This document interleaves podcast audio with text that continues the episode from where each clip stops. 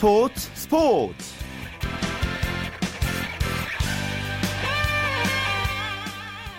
안녕하십니까 일요일 스포츠 스포츠의 최시중입니다 2014 소치 동계올림픽이 새벽 1시에 비시트 올림픽 스타디움에서 거행된 폐막식을 끝으로 17일간의 대장정을 마무리합니다. 우리나라는 이제 역대 최다인 71명의 선수를 파견해서요. 금메달 3개, 은메달 3개, 동메달 2개를 획득했습니다. 물론 아쉬움이 남는 부분도 있지만은 빙속여제 이상화 선수의 2연패, 또 쇼트트랙에 따낸 2개의 금메달, 그리고 피겨왕 김연아의 마지막 올림픽 무대 등 진한 감동을 선사하기도 했습니다. 폐막식을 앞둔 동계올림픽 소식 현지 연결해서 살펴보겠습니다. 경향신문의 김세훈 기자 연결돼 있습니다. 안녕하십니까? 네, 안녕하세요. 예, 이제 소치 동계올림픽 일정이 폐막식만 남겨두고 있는 건가요? 네, 지금 아이스하키 이제 결승전이 막 시작이 됐습니다. 스웨덴하고 캐나다하고 지금 경기가 있고요. 이 경기가 끝나는 대로 이제 주경기장에서는 폐막식이 진행이 되게 됩니다. 우리 시간으로 폐막식이 내일 새벽 1시에 시작이 되고요. 그리고 평창이 이제 올림픽 길을 받게 되는 게 우리 시간으로 새벽 2시 45분쯤입니다. 그러면 이제 동계올림픽, 22회 동계올림픽이 완전히 끝이 나게 되는 거죠. 예. 폐막식 내용이 발표됐습니까? 네, 어, 대략적으로 폐막식 내용이 나왔습니다. 뭐 아시겠지만 개막식에는 일단은 국가 각 국가 선수단이 그 각 국가별로 이렇게 나와서 입장을 하게 되는데요. 폐막식은 그렇지 않고 선수들이 전부 다 섞여가지고 자유롭게 이제 경기장에 들어오게 됩니다. 우리나라 깃발을 이제 유격 선수가 들게 되고 그 유격 선수 주변을 우리나라 선수들이 많이 들어오긴 할 거지만 뭐 국가나 이런 거에 상관없이 전부 다 이제 한데 모여서 들어오게 되고요. 말씀드린 대로 우리나라 이제 평창 군수가 직접 어, 토마스 바흐 올림픽 국제 국제올림픽 위원장으로부터 대회기를 이제 전달받게 되고 그 이후에 우리나라의 그 문화예술을 알리는 공연이 이어지게 됩니다. 한 8분 정도 동행이라는 주제로 이어지게 되는데요. 뭐 성악가 조수미, 재즈 가수 나윤선, 가수 이승철, 뭐 가야금 연주자 이종길 이런 사람들이 나와서 우리나라 평창을 알리는 그런 이제 공연을 8분 동안 벌이게 됩니다. 예. 자, 우리 선수단의 일정은 김연아 선수 갈라쇼가 마지막이었죠? 네, 그렇습니다. 이제 어, 이승훈 선수를 비롯한 이제 빙속 삼총사가 남자 추월에서 이제 귀한 은메달을 안겼고요. 그러고 나서 이제 대회는 모두 다 끝이 났고 어, 피겨스케이팅의 갈라쇼는 다 아시겠지만 대회 끝나고 일종의 쇼의 형식으로 이루어지는 겁니다. 김하나 선수가 이제 푸른색의 미술과 하얘지는 그 어, 의상을 입고요. 그리고 전 세계에 이제 평화의 메시지를 전하는 이미지라는 노래를 바탕으로 해서 연기를 펼쳤습니다. 많은 사람들로부터 이제 박수의 박수도 이제 받았고 갈라쇼는 선수가 마지막입니다. 이제 갈라쇼란 명칭이 붙이는 거는 공식 대회 이후에 열리는 이어지는 건데 예. 김연아 선수가 진퇴를 선언했으니까요. 갈라쇼를 치르는 게 이번이 마지막이 될 것 같고요. 어, 금메달을 딴 여자 싱글에서 금메달을 딴 소트니코바 선수 나와서 이제 연기를 펼쳤는데 좀 실수가 조금 있고 그래서 뭐 일부 이제 우리나라 팬들은 금메달리스트가 맞냐 또 이런 또 비판을 가하는 팬들도 있었죠. 예. 자, 17일 동안 이제 뭐 기쁜 일도 있었고요. 또 아쉬운 점도 있었는데요. 현지에서 취재한 기자들은 또 어땠는지 궁금하네요. 네.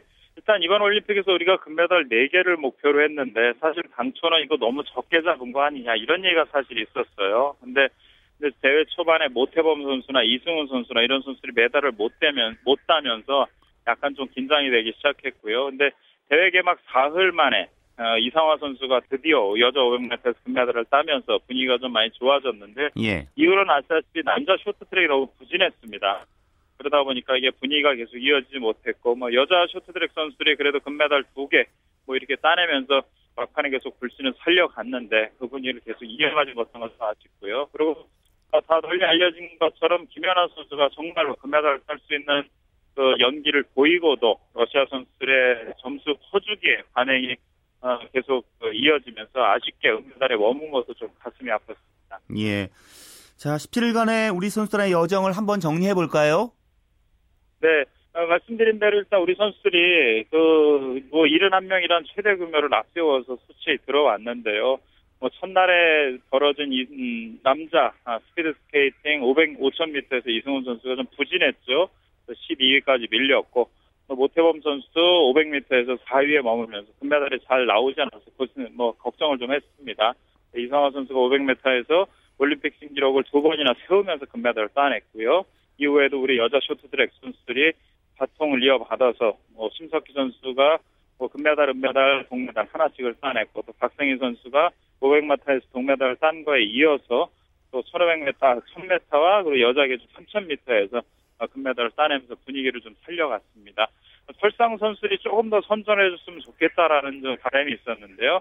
썰매, 스켈레톤이라든 이런 쪽에서는 그래도 20위 안에는 들었지만 그 외의 종목 선수들이 대부분 중하위권에 머물러서요.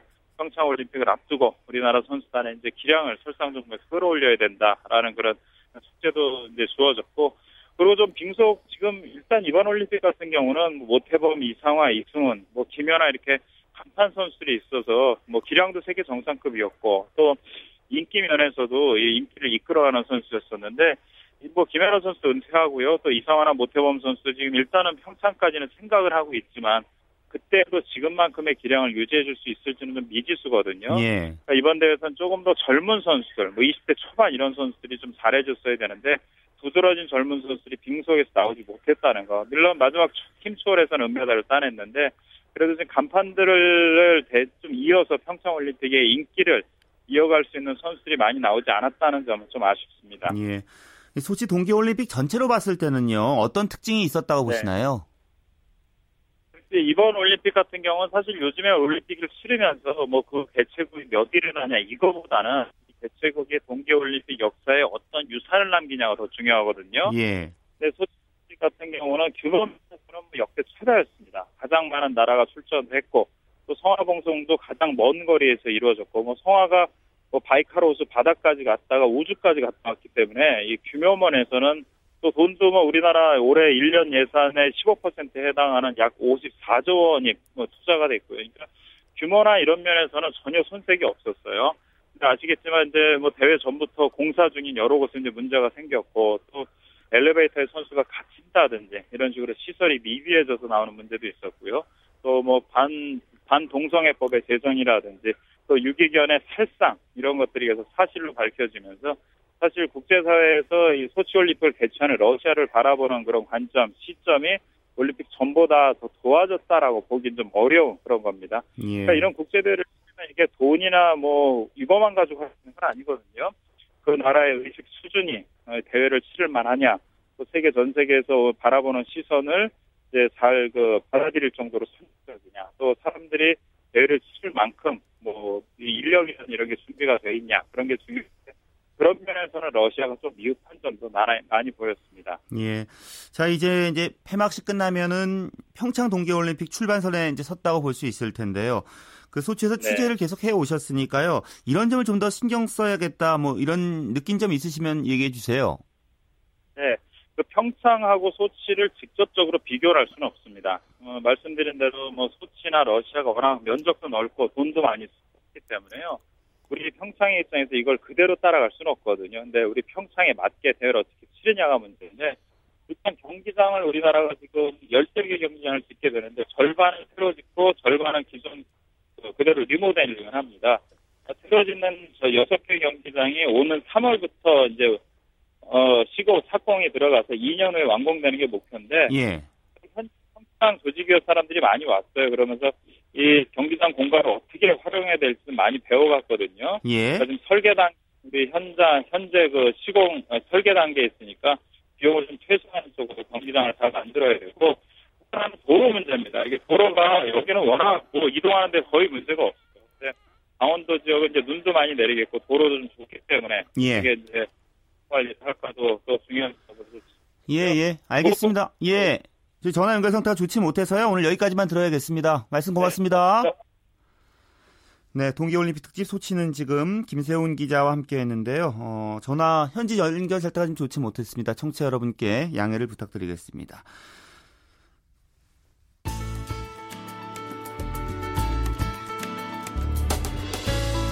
스포츠가 주는 감동과 열정, 그리고 숨어있는 눈물까지 담겠습니다. 스포츠 스포츠 최시중 아나운서와 함께합니다. 자, 이어서 프로농구 결과 살펴보겠습니다. 월간 점프볼의 손대범 기자와 함께하죠. 손 기자 안녕하십니까? 네, 안녕하세요. 자, 울산 모비스 정말 확실하게 상승세를 타고 있군요. 오늘도 이 부산 KT를 상대로 이겼어요. 네, 모비스가 KT 원정 경기에서 84대 62, 22점 차 대승을 거뒀습니다. 사실 모비스가 바로 어제 경기에서 SK를 상대로 2차 연장까지 치른 접전을 치렀기 때문에 아, 체력적으로 약간 어렵지 않을까 그런 예상이 많았거든요. 하지만 예상과는 다르게 오히려 더 활발한 모습을 보여주면서 대승을 챙겼습니다. 예. 점수차가 또 무척 크게 났다는데 의미가 있어요. 네, 그렇습니다. 사실 모비스가 올 시즌 내내 KT를 만나면 평균 17점 차로 승리를 거둬왔거든요. 예. 그런 점수차 리바운드라든지 수비에서의 우위를 점하면서 이 경기를 잘 치러왔었는데 오늘 경기 역시 내용이 그다지 다르지가 않았습니다.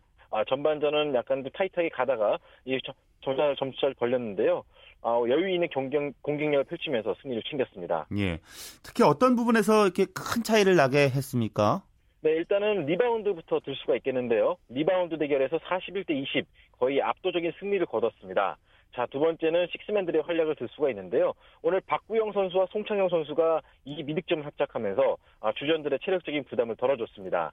마지막으로 KT 같은 경우는 오늘 후안 파틸로 선수가 첫 선을 보였는데 예. 아직까지 팀에 녹아들지 못한 탓인지 좀 따로 노는 모습 보여줬거든요.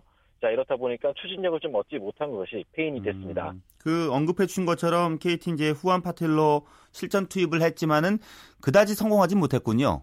네, 사실 파틸로 선수가 이 터키 리그에서 뛰다 왔는데요. 그렇기 때문인지 이제 몸은 만들어져 있지만 아직까지 KT의 이런 전술적인 부분에 녹아들지 못한 모습 보여줬거든요. 오늘 14득점을 기록하긴 했지만 이 거의 대부분의 득점이 승패가 좀 결정이 된 뒤에 나온 득점이었기 때문에 약간 의미는 빗발했습니다. 하지만 파틸로 선수가 약간 입체적인 걸 입체적 입체, 아, 공격의 입체감을 더해줬다는 점에 있어서는 앞으로 남은 시즌을 좀 기대케 하는 아, 그런 부분도 있었습니다. 예. 자 그리고 창원 LG 선두를 바짝 추격하고 있는데요. 오늘 고량 오리온스에게 대승을 거뒀습니다. 네, 오늘 홈 경기를 치른 LG였는데요. 오리온스와의 경기에서 80대 50으로 대승을 거뒀습니다. 이 21점 차 대승인데요. 아, 덕분에 1455일 만에 이 8연승을 달리면서 2위까지 올라왔습니다. 아, 오리온스는 오늘 김동욱 선수가 감기 때문에 이제 모습을 드러내지 않았는데요. 예. 자, 이런 구심점이 없다 보니까 오리온스 경기 내내 약간 무거운 모습 보였고요. 반대로 LG 같은 경우는 어, 데이본 제퍼슨 외에도 국내 선수들이 맹활약하면서 아주 기분 좋은 승리를 거뒀습니다. 예, LG가 뭐 전반부터 압도적인 리드를 지켜갔다고 들었는데요. 특히 제퍼슨 선수 활약 좋았죠 오늘도. 그렇습니다. 오늘 제퍼슨 선수가 17득점에 8리바운드 그리고 어시스트 2개까지 곁들였습니다. 역시 뭐 필요할 때마다 득점해서 아, 해결 해결사 역할을 제대로 해줬고요. 또 오늘 김종규 선수가 사실 감기 몸살 때문에 컨디션이 좀 많이 안 좋았습니다. 아, 그런 부분까지도 제퍼슨 선수가 많이 메워주면서 활약을 했고, 또 국내 선수들, 유병호 선수와 기승호 선수가 각각 15점과 14점씩을 보태면서 아주 기분 좋은 승리를 견인했습니다. 예. 자, 이렇게 되면 이제 모비스, LG, SK, 선두 경쟁 3강 판도가 어떻게 됩니까? 네, 진짜 오리무중입니다. 쉽게 예측이 불가능할 정도인데요. 사실 SK가 이틀 전만 해도 1위였거든요. 하지만 어제 모비스전을 치면서 3위까지 떨어졌어요. 아, 현재 1위부터 3위까지 1위 모비스, 2위 LG, 3위 SK까지 지금 승차가 한 게임 반차밖에 나지 않기 때문에 예. 아, 남은 시즌 동안 또 순위 경쟁이 치열할 것 같습니다. 어, SK 같은 경우는 사실 남은 일정이 상당히 유리한 편입니다. 아, LG와의 원정 경기를 제외하면 대부분이 홈 경기이기 때문에 어, LG전만 잘 넘긴다면은 또 다시 또 1위를 넘볼 수가 있는 상황이거든요. 예. 따라서 앞으로의 순위 경쟁 아, 판 팬들에게 상당히 즐거운 그런 경쟁이 될 것 같습니다. 예. 또 4위, 5위, 6위도 지금 재밌게 진행되고 있잖아요.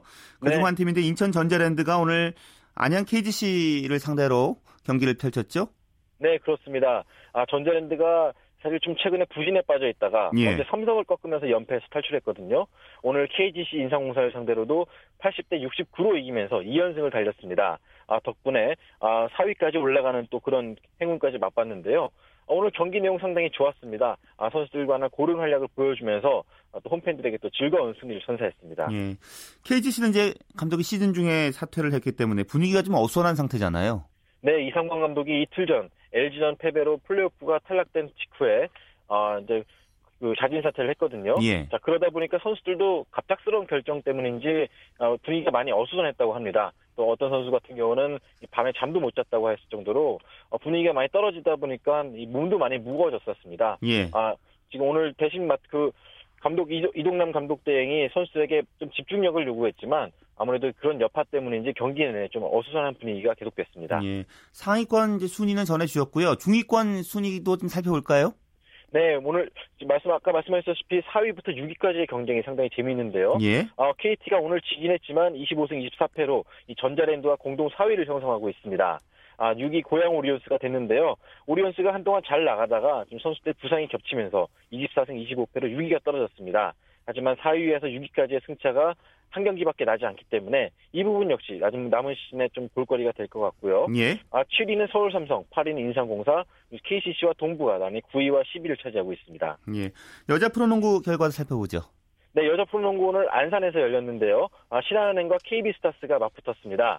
아, KB스타스 입장에서는 이 무섭게 치고 올라오는 이 삼성생명을 따돌릴 필요가 있었는데 예, 아쉽게도 오늘 신한은행에게 68대 67로 덜미를 잡혔습니다. 아, 마지막 순간에 터진 신한은행 최윤아 선수의 3점 슛이 아, 결국에 신한은행에게 짜릿한 역전승을 안겨줬습니다. 예, 알겠습니다. 말씀 고맙습니다. 고맙습니다. 예, 월간 점프볼의 손대범 기자와 함께 프로농구 소식 살펴봤고요. 이어서 프로배구 소식은 마이데일리의 강상 기자와 함께하겠습니다. 안녕하세요. 네, 안녕하세요. 자, 남자부 한 경기, 여자부 두 경기 있었는데요. 남자부는 삼성화재 대 대한항공의 맞대결이었어요. 예, 오늘 대전 충무체육관에서는 선두 삼성화재와 3위 대한항공이 맞대결을 벌였습니다. 양 팀 모두에게 상당히 중요한 경기였는데요. 삼성화재가 대한항공을 3대 1로 꺾고 2위 현대캐피탈과의 격차를 4점으로 벌렸습니다. 예, 오늘 삼성화재 이겼기 때문에 가장 먼저 20승 고지에 선착했어요. 그렇습니다. 오늘 승리로 삼성화재는 시즌 전적 20승 6패, 승점 56점째를 올렸는데요. 남자부 팀 가운데 가장 먼저 20승 고지에 올랐습니다. 단 한 점이던 현대캐피탈과의 격차도 4점까지 벌렸습니다. 예, 두 팀의 경기 내용은 어땠습니까? 예, 첫 두 세트는 접전이었습니다. 1세트는 25대 23 삼성화재 승리, 2세트는 26대 24 듀스 접전 끝에 대한항공이 가져갔는데요. 3세트부터 삼성화재가 놀라운 집중력을 앞세워 대한항공을 압도하기 시작했습니다. 예. 특히 3세트 19대 19 동점 상황에서 상대 공격 범실 3개를 묶어서 4점 차까지 달아난 끝에 유리한 고지를 점했고요. 4세트에서는 초반부터 15대 8로 우위를 점하면서 손쉽게 승리를 가져갈 수 있었습니다. 예. 그 승패를 결국 결정지었던 가장 중요한 요인이 어디였을까요? 예, 역시 3세트에 나온 범실이었습니다. 대한항공은 3세트 19대 19 동점 상황에서 먼저 앞서 나갈 수 있는 기회를 공격 범실로 놓치고 말았는데요. 그러면서 조금씩 흐름이 꼬이기 시작했습니다. 19대 21에서는 마이클의 후위 공격 두 개가 연이어 코트를 벗어나면서 완전히 흐름을 넘겨줬고요. 예. 오늘 대한항공은 무려 34개의 범실을 저질렀는데 삼성화재보다 15개나 많은 수치였습니다. 공격 득점에서 7점을 앞서고도 범실로 경기를 내준 셈이 됐죠. 음, 대한항공 범실이 속출한 날이었네요. 반면 삼성화재는 레오 선수의 집중력이 아주 돋보였다면서요? 그렇습니다. 오늘 레오는 35점, 공격 성공률 52.38%로 제 몫을 충분히 해줬습니다.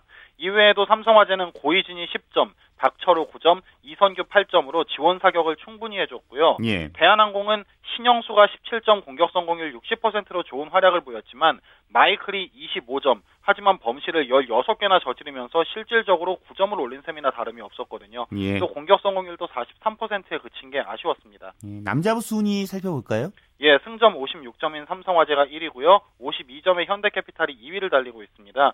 41점인 대한항공과 39점의 우리카드, 34점의 LIG 손해보험이 3위부터 5위를 형성하고 있고요. 27점인 러시아 캐시가 6위, 한국전력이 승점 18점으로 최하위에 처져 있습니다. 예. 자, 그리고 여자부는요. GX 칼텍스가 기업은행을 이겼어요. 예, 평택에서 열린 여자부 경기에서는 GS칼텍스가 IBK에 세트스코어 3대0 완승을 거뒀습니다. IBK 기업은행은 오늘 이겼다면 정규리그 우승 확정이었는데요. 예. 이 기회를 다음으로 미루게 됐습니다. 칼텍스는 이제 안방에서 잔치상 차려줄 수 없었다는 그런 생각이 강했나 봐요. 그렇습니다. GS 칼텍스 선수들은 시즌 내내 IBK를 한 번이라도 이겨야 한다고 입을 모았었는데요. 예. 오늘 마침내 해냈습니다. 또 홈 경기에서 IBK가 우승 촉포를 터트리게 하면 안 된다는 생각도 강했고요. 오늘 경기 후에 이성구 GS 칼텍스 감독이 선수들이 안방에서 상대 우승 세리머니를 환영하지 않은 것 같다면서 활짝 웃었네요. 예. 자, 그리고 KGC 인상공사 대 흥국생명의 경기도 있었습니다. 예, 대전에서 열린 KGC와 흥국생명의 경기는 KGC 인삼공사의 3대1 승리로 끝났습니다. KGC는 오늘 외국인 선수 조이스가 43점, 백목화가 14점으로 맹활약했고요. 예. 흥국생명은 오늘도 팀 공격 성공률이 40%를 밑돌면서 어려운 경기를 할 수밖에 없었습니다. 예, 알겠습니다. 말씀 잘 들었습니다. 네, 감사합니다. 프로배구 소식은 마이데일레 강상 기자와 함께했습니다.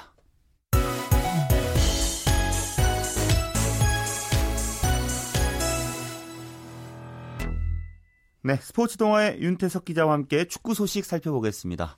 윤 기자, 한 주 동안 잘 지내셨습니까? 예, 안녕하세요. 예. 주말에 이제 축구 팬들 많은 관심을 갖게 하는 경기가 있었는데요. 이 왓포드와 볼턴의 챔피언십 경기가 뭐 여러모로 눈길을 끌었어요.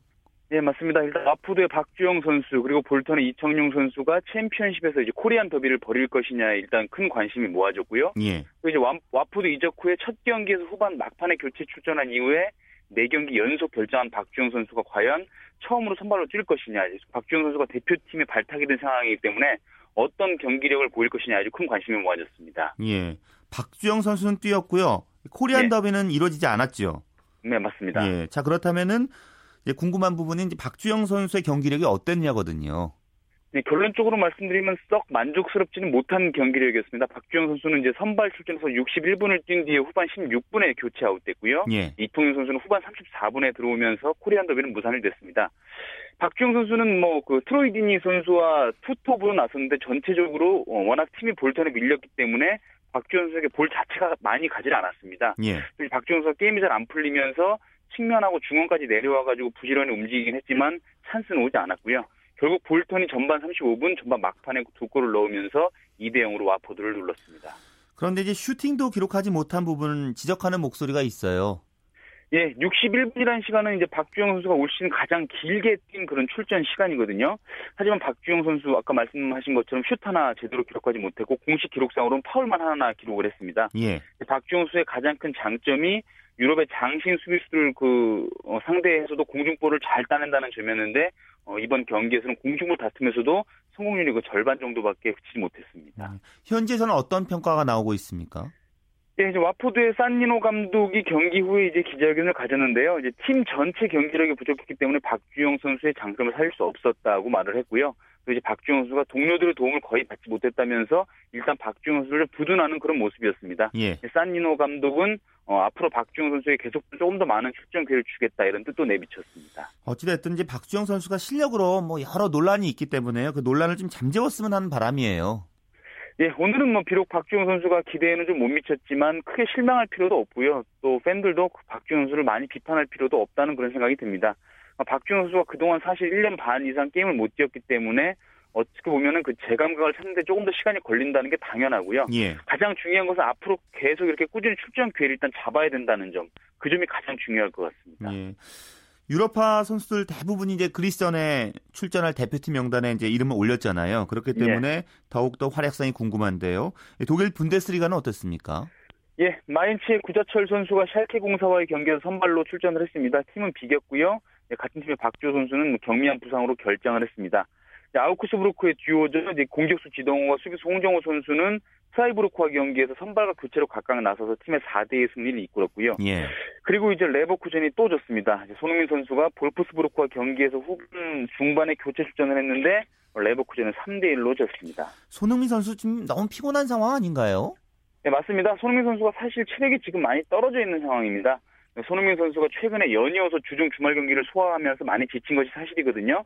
이 오늘 경기에 어, 교체로 들어간 것도 체력 회복을 위한 배려 차원으로 보입니다. 예. 또 그 소속팀의 레버쿠젠 하락세도 좀 심상치 않은 분위기고요. 네, 레버쿠젠의 시즌 초반에 굉장히 좋은 모습 보였는데 지금 중반 이후 굉장히 주춤한 모습인데요. 예. 리그에서 2연패고 시즌 통틀어 4연패 부진에 빠졌습니다. 가장 큰 문제는 이제 아무래도 좀 선수층이 두껍지 못하다는 것으로 보입니다. 시즌 중반 이후에 부상자가 조금 나왔는데 대체 자원들이 제 역할을 하지 못하고 있고요. 예. 또 레버쿠젠의 최근 5경기 득점이 3골밖에 없습니다. 분명한 건 공격력에 문제가 있다는 점이거든요. 손흥민 선수도 그렇고 어, 레버쿠젠 팀도 그렇고 빨리 분위기 반전이 좀 필요해 보입니다. 예. 다른 유럽파들의 활약은 어땠습니까? 예, 아인토벤 박승호 선수가 역시 잘해줬습니다. 네이메인과 경기에서 풀타임 뛰면서 2대0 승리의 힘을 보탰고요. 예. 아인토벤은 4연승을 달리면서 5위를 굳게 지켰습니다.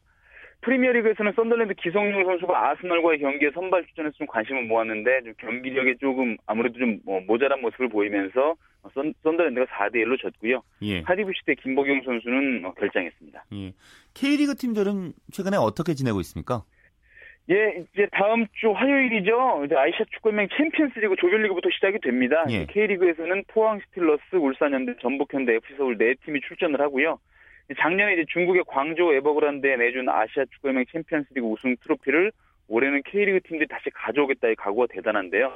서울과 포항 화요일 그리고 울산과 전북은 수요일에 경기를 치릅니다. 예. 이제 개막도 얼마 남지 않았잖아요.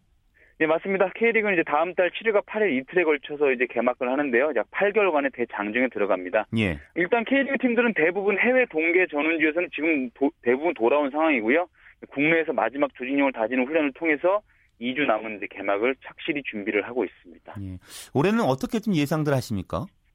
올해는 아무래도 어, 겨울 이적 시장에 가장 그 선수를 많이 보강한 전북현대가 1강으로 꼽히고요. 예. 나머지 팀들 중에서는 이제 어, 그래도 작년 시즌 좋은 승을 보였던 울산현대, 포항스틸러스, FC 서울 등이 주, 어, 중상위권을 형성할 것으로 보이고요. 하지만 분명한 것은 K리그 12 K리그 클래식 12팀 중 어느 팀도 만만하게 볼 수 없다는 거 굉장히 좀 치열하게 물고 물리는 접전이 예상이 됩니다. 예, 재밌겠군요.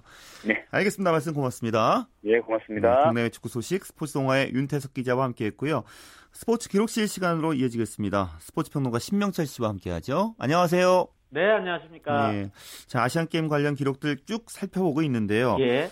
어, 1978년 이 방콕 아시아 경기 대회 이제 지난 시간에 쭉 살펴봤었어요. 네네. 근데 구기 종목을 참 잘했다면서요. 그렇습니다. 예, 축구부터 살펴볼까요? 예, 그럴까요? 예, 예. 축구는 조별리그 D조 첫 경기에서 바레인을 5대 1로 크게 이긴 데 이어서 쿠웨이트와 일본을 2대 0, 3대 1로 꺾고 어, 굉장히 잘했죠. 이때 스코어 보니까. 예. 조 1위로 준결승 리그 2조에 올랐습니다. 자, 한국은 중국과 말레이시아를 각각 1대 0으로 물리친 여세를 몰아 홈그라운드의 태국을 3대 1로 완파하고 조별리그 그러니까 1차 조별리그가 있었죠. 이걸 포함해서 6전 전승으로 결승에 올랐는데요.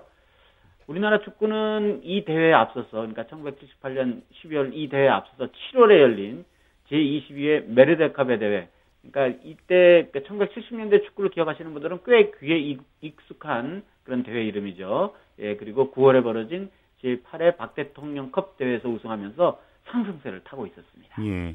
결승전 상대는 어떤 나라였습니까? 예, 북한이었습니다. 남북 예. 대결이었군요. 그렇습니다. 1966년 잉글랜드 월드컵 8강에 돌풍을 일으켰던 북한이 이 무렵, 그러니까 1970년대 후반까지도 좀 강한 그 축구 전력을 보유하고 있었거든요.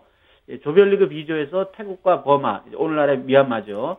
이 두 나라를 각각 3대 0으로 눌렀습니다. 그 무렵에 이 태국과 버마의 전력이 만만치 않았었거든요. 예. 예, 그러면서 준결승 리그 1조에 올라갔고 이라크 를 1대 0, 인도를 3대 1로 꺾고 그리고 그 뒤에 쿠웨이트하고 2대 1로 비겼는데요. 2승 1무 조 1위로 결승에 나서게 됐습니다. 그래서 이제 우리나라, 한국과 북한이 1945년 이후 처음으로 남북 대표팀 간 경기를 갖게 됩니다. 이게 이게 첫 경기였거든요. 예. 참고 삼아서 이제 국가 대표팀 간 경기는 아니지만 이 남북 분단 이후인 1946년 3월 지금 이제 흔적도 없어지긴 했습니다만 서울운동장에서 경평전이 벌어져서 경성이 2대1, 평양이 3대1로 사이좋게 1승씩 나눠 가진 적이 있습니다. 물론 이건 그 국가 대표팀과 하는 경기는 당연히 아니고 뭐 이 무렵은 뭐 양쪽 진영이 다 양측이 다 이 정부를 수립하기 전의 일이지 않습니까? 그렇죠. 예, 어쨌든 뭐 그때만 해도 남과 북은 제한적이긴 했지만, 있- 했지만 이렇게 축구 경기도 할 정도로 왕래가 일부 가능했었습니다. 음. 결승전 경기 내용도 살펴주시죠. 네. 그 두 나라가 모두 사실은 굉장히 양측이 모두 부담을 갖고 이 경기에 나서지 않았겠습니까? 예. 경기 일이 12월 20일이었는데요. 방콕 스타디움에서 한국과 북한이 전후반 90분을 득점 없이 비겼고 연장전까지 치렀습니다만 결국 득점 나지 않고 승패를 가리지 못했어요. 뭐 요즘처럼 뭐 승부차기를 하고 그러던 시절은 아니어서 이 공동 우승을 차지를 했는데요. 예. 축구는 청- 이 앞서 앞서 제가 쭉 설명 이 아시아 경기대 설명 말씀드리는 과정에서 1970년 제6회 방콕 대회에도 공동 우승했다는 말씀 드렸었지 않습니까? 예. 예, 그때 공동 우승국은 버마였고요.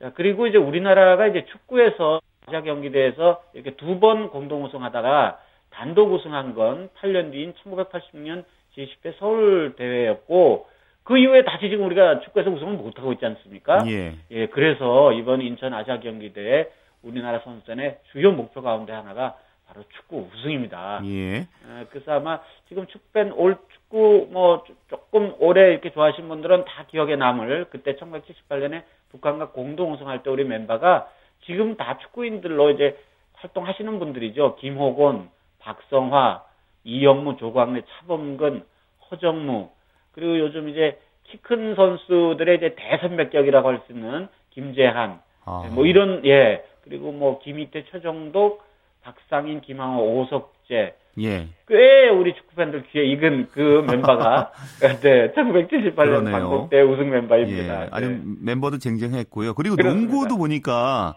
네. 멤버가 뭐 아주 귀에 익숙한 분들이에요. 그렇죠. 네. 예. 예, 여자 농구의 경우 이제 풀리그로 진행이 됐는데요. 예. 예 1960년대 박신자 선수에 들려서 1970년대 이제 샛별처럼 등장하는 센터 박찬수 요즘 방송인으로도 많이 활동하고 있더군요. 예, 예 그리고 가드 강현숙 이 강현숙 씨는 뒤에 저희 그 기자 선배분하고 결혼을 하게 됩니다. 어. 그 홍혜란 그리고 포워드 정미라 조영란 정말 참 반짝반짝 빛나는 선수들이죠. 이 선수를 앞세워서 1차전에서 말레이시아를 108대 20으로 꺾었습니다. 108대 20. 예. 그리고 라이벌 일본을 63대 48, 태국을 97대 49로 물리쳤고 마지막 경기에서 중국을 77대 68로 잡고 4전 전승으로 아시아 경기대회에서 처음으로 우승을 했습니다. 예, 여자 대표팀이 금메달을 따냈었군요. 그렇습니다. 예, 알겠습니다. 오늘 여기까지 듣겠습니다. 네, 고맙습니다. 네, 고맙습니다. 스포츠 기록실 스포츠 평론가 신명철 씨와 함께했습니다.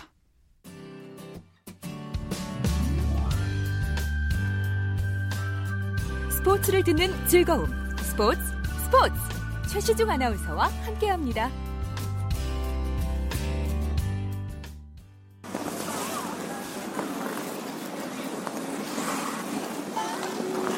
친구들이랑 스케이트 많이 타러 오니까 재밌는 것 같아요. 인라인도 처음 배울 때 어려웠었는데 인라인보다 좀 어려운 것 같아요. 그 미끄러운 것도 바퀴보다 얼음이 조금 더 미끄럽고 이상한 선수 하는 거 봤는데 힘들 것 같은데 좀 멋있어요. 미끄러워지면서 그렇게 다 가는 느낌? 그런 느낌이 재밌어요. 왠지 제가 하늘 나는 기분? 네, 아이들 그냥 즐겁게 뭐 놀 수 있어서 동계 올림픽 기간이니까 막 타고 싶어 하더라고요. 그래서 와봤어요. 너무 좋아하죠. 아까 많이 기다렸다가 매표 시간이 안 맞아서 많이 기다렸다 들어갔는데 너무 신나가지고 지금 잘 놀고 있어요. 금메달 딴 이상화 선수 보고 자기도 이렇게 샥샥 하고 싶다는데 와서 엉금엉금 하고 넘어지고 그러고 있어요 지금. 자, 동계올림픽 네. 맞아 스케이트장을 많이 찾으시는군요. 스포츠를 만든 사람들 유지 리포터 함께하겠습니다. 안녕하세요. 네, 안녕하세요. 스케이트장 다녀오셨어요? 네, 김연아 선수, 이상화 선수의 활약으로 이 빙상 스포츠의 인기가 날로 높아지고 있습니다. 차세대 빙상 스타를 바라보는 꿈나무들로 폐장을 앞둔 서울 광장 스케이트장에도 스케이트 타는 그 재미에 푹 빠진 아이들로 발디딜 틈이 없었는데요. 오늘 스포츠를 만드는 사람들의 주인공은 그 쇼트트랙 선수에서 이제는 스케이트 강사로 활동하고 있는 배소라 씨입니다. 예. 배소라 씨는 초등학교 3학년부터 15년간 이 쇼트트랙 선수로 활동을 했고요. 부상으로 선수 생활을 그만두고 강사로 활동하게 된 지 불과 1년 반 정도 됐는데요. 예. 본인은 워낙 어린 시절부터 스케이트를 타왔기 때문에 이론적으로 이 알고 있는 것보다는 물론 이론적으로도 잘 알고 있지만 몸으로 기억하고 있는 것들이 많아서요. 아이들에게 어떻게 하면 좀 쉽게 어, 설명을 할 수 있는지 처음엔 많이 힘들었다고 합니다. 배소라 씨의 이야기 함께 들어보시죠. 선수할 때는 제가 안 되는 부분이 있으면 제가 하면 되는데 애들을 가르칠 때는 하나하나 이렇게 설명을 해줘야 되는데 이해 못하는 부분도 다시 풀어서 설명해 줘야 되고 그러는 부분. 초보자 아이들의 경우는 전혀 모르는 스케이트에 대해서 전혀 모르는 경우니까 어, 스케이트는 이렇게 해서 앞으로 나가는 거다라는 거를 일일이 다 이렇게 설명을 해줘야지 아 이렇게 되구나 이해를 하고 그 연령에 따라서 또 다르게 설명을 해줘야 되니까 좀 어려움이 있는 것 같아요. 아이들의 같은 경우는 다섯 살에서 뭐 7세 미만에 허리 숙여 허리 숙여 해도 뭐 이렇게 잘 몰라요. 그래고 배꼽 숨기고요. 이렇게 얘기하면은 딱 이렇게 알아서 숨겨요. 네, 그런 부분 같은 거는 이제 아이들에 맞게 이렇게 설명을 해주고 이제 성인 같은 경우는 뭐 허리 어떻게 숙이는데 뭐 직각으로 이렇게 숙인 게 아니라 살짝 마르세요. 이렇게 이렇게 따르게 설명을 해드려요. 그 얘기하는 게 되게 네. 친근하고 또 목소리 좀 앳돼서요. 네. 되게 그 인기 좋을 것 같은데요. 네, 예쁘기도 하셔서 또 예, 인기 굉장히 좋았고요. 외모는 사실 더 어려 보여서 처음엔 저도 대학생인가 했는데 올해 27살이라고 했고요. 예. 현재 서울 광장 말고도 그 태릉 스케이트장에서도 스케이트를 가르치고 있다고 합니다. 예. 처음에 얼음판 위에 제대로 서지도 못하고 또 스케이트 타는 걸 무섭게만 여기던 아이들이 스케이트를 잘 타게 될 때 가장 흐뭇한 뿌듯하고 보람을 많이 느낀다고 했는데요. 보통 초등학교 저학년 아이들의 경우 주 2회에서 3회 강습을 받으면 어, 2주 정도면 스케이트를 잘 탈 수 있게 되고요. 예. 또 주 1회 강습을 받는다면 뭐 아이들마다 좀 편차는 있겠지만 한 달 정도면 무리 없이 탈 수 있다고 합니다. 스케이트는 민첩성이나 지구력, 또 균형 감각을 키울 수 있는 운동이고요. 또 순간적인 집중력을 발휘해야 하기 때문에 아이들의 집중력 향상에도 많은 도움이 된다고 합니다. 어제 배웠던 거 기억나요? 기억나지? 네. 발 모아서요. 발 모으고 자기 발 11자. 주먹 하나 들어갈 정도만 모으세요. 그렇지. 무릎 구부리고요. 오른발부터 옆으로 하나. 발 들어서 쿵, 둘, 하나, 왼발, 둘. 선생님이 발바닥 어디 어디 힘주라 그랬어요? 그렇지. 발바닥 가운데 뒤꿈치가 힘주라 그랬어. 발가락에 힘들어가지 말고요. 아이들이 스케이트를 겁내지 않고 즐길 수 있다는 거에 가장 큰 보람을 느껴요. 처음엔 좀 많이 무서워하고 두려우니까 얼음이란 자체가 날 위해서 서본 적이 없는 아이들이니까 처음엔 되게 무서워해요. 근데 그러다가 이제 조금 조금씩 배우면서 자기가 혼자서 즐겁게 타는 거에 저는 가장 큰 보람 느껴요. 균형 감각과 민첩성, 지구력 같은 거는 기본적인 신체 활동적인 거에서는 많이 좋은 거고 집중력이 많이 좋아져요. 애들이 한 가지에 순간적으로 집중을 한다는 거에 집중력도 많이 좋아지고. 네. 예전에 저는 스케이트를 탔었는데 그 네. 코너링 성공하던 때 정말 기뻤던 아, 기억이 네. 생각이 납니다. 어, 잘 타셨나 봐요. 코너링까지 하시고. 아니죠. 예. 네. 이 동계 올림픽으로 인해서 동계 스포츠에 대한 관심이 많아져서 어, 우리 내 아이가 좀 그 남들보다 잘 타는 경우 선수로 키우면 어떨지 물어보는 음. 부모님들도 요즘 많다고 하는데요. 예. 뭐 이 경우에는 부모의 욕심보다는 아이가 진짜 원한다면 선수로 키우는 것도 좋다고 조언을 해주고 있다고 합니다. 예. 베소라 씨 앞으로 그 자신의 주종목인 쇼트트랙을 살려서 유소년 꿈나무들을 키우는데 더 큰 역할을 하는 것이 자신의 목표라고 합니다. 예, 알겠습니다. 스포츠를 만든 사람들 유지 리포터 함께했습니다. 고맙습니다. 네, 고맙습니다. 네, 오늘 들어온 스포츠 소식도 전해드리겠습니다. 박인비 선 선수가 미국 여자 프로골프 투어 시즌 첫 우승은 놓쳤지만요. 세계 랭킹 1위 자리는 지켰습니다. 혼다 LPGA 타일랜드 대회에서 박인비 선수는 합계 13언더파로 단독 2위에 올라서 내일 발표되는 랭킹에서도 정상을 지킬 전망입니다. 자, 한편 박인비와 이 동반 플레이를 펼친 안나 노르드 크비스트 선수가 합계 15언더파로 LPGA 투어 통산 세 번째 우승을 차지했습니다. 네, 스포츠 스포츠 오늘 준비한 소식은 여기까지입니다. 어, 내일부터 스포츠 스포츠는 다시 9시 35분부터 이광용 아나운서와 함께 하실 수 있고요. 저는 다음 주말에 뵙겠습니다. 함께 해주신 여러분 고맙습니다. 지금까지 스포츠 스포츠 저는 아나운서 최시중이었습니다.